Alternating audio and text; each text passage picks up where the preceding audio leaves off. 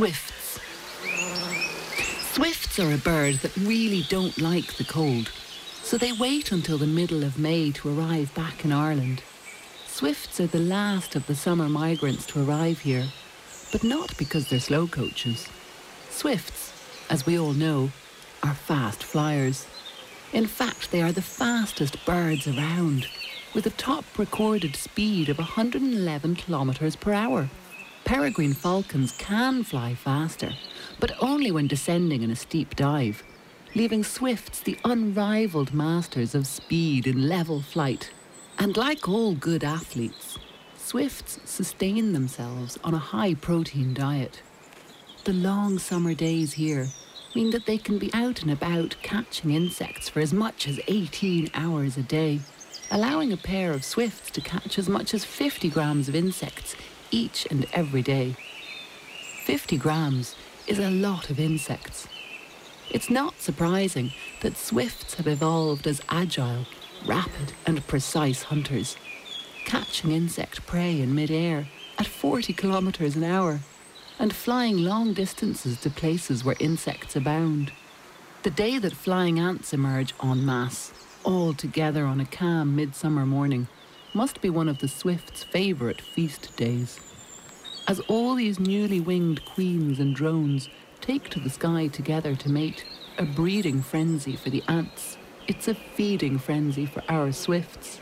Another thing that swifts do in midair is mate.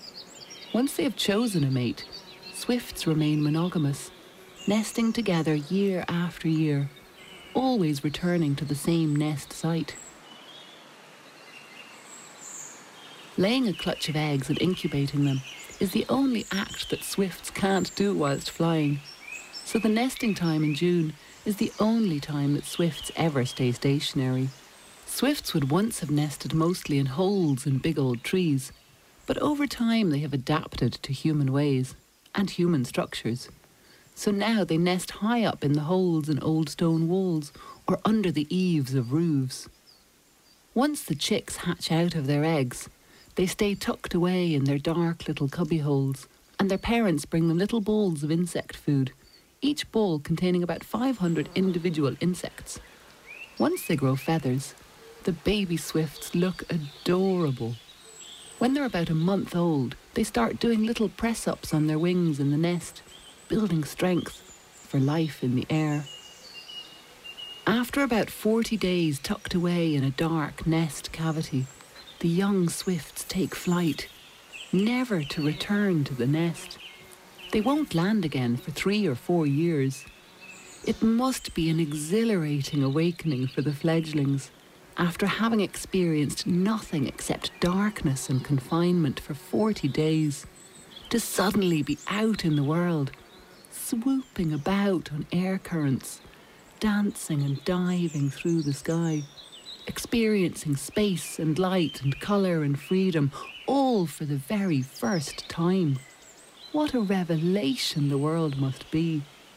To feel the heat of the sun and the gust of the wind whilst soaring through the sky, gliding high on currents of air, and perhaps glancing down at land below, watching the world in all its technicolor glory, their senses flooded as they suddenly swoop to an entirely new way of being. Switching from the sensory deprivation to the revelation of so many sights and sensations, what a moment that must be. And once they launch themselves off on their very first ever flight, for three whole years they remain in flight, sleeping as they glide, navigating all the way to Africa and back several times over without ever landing on their feet. The next time these little fledglings will be stationary is when they themselves are mature and ready to breed in three or four years' time. But even then, stopping still is fleeting. For swifts, the algorithms of daily life are entirely airborne. And when they do touch down upon our solid world, they have come to depend on our dwellings and structures to breed in. In this need for cavities and cubbyholes, we are leaving them more and more without options. There are just over half as many swifts about today as there were just 20 years ago. they are an inadvertent victim of our changing ways. With modern buildings, there are no nesting sites. With renovations, cavities are filled and sealed, and now swifts have nowhere left to breed. They simply can't adapt so quickly, so it's up to us to help them by putting up swift nest boxes under the eaves of our homes, our schools, our churches and libraries, everywhere that these incredible creatures can nest in suitable safety. It's up to us to bring back these amazing birds to our skies, restoring beauty, wildness and wonder in our towns and cities, giving a helping hand to these incredible sky dancers. For swifts are undeniably wondrous birds, harvesting the sky and able to circumnavigate gravity with air as their only ally. I hope that our skies will never be bereft of incredible swifts. Gabhlán Gaoithe, the one who goes with the wind. For now, we are fortunate to have them back among us. But for that to continue, they need us as their allies. And what an honour that could be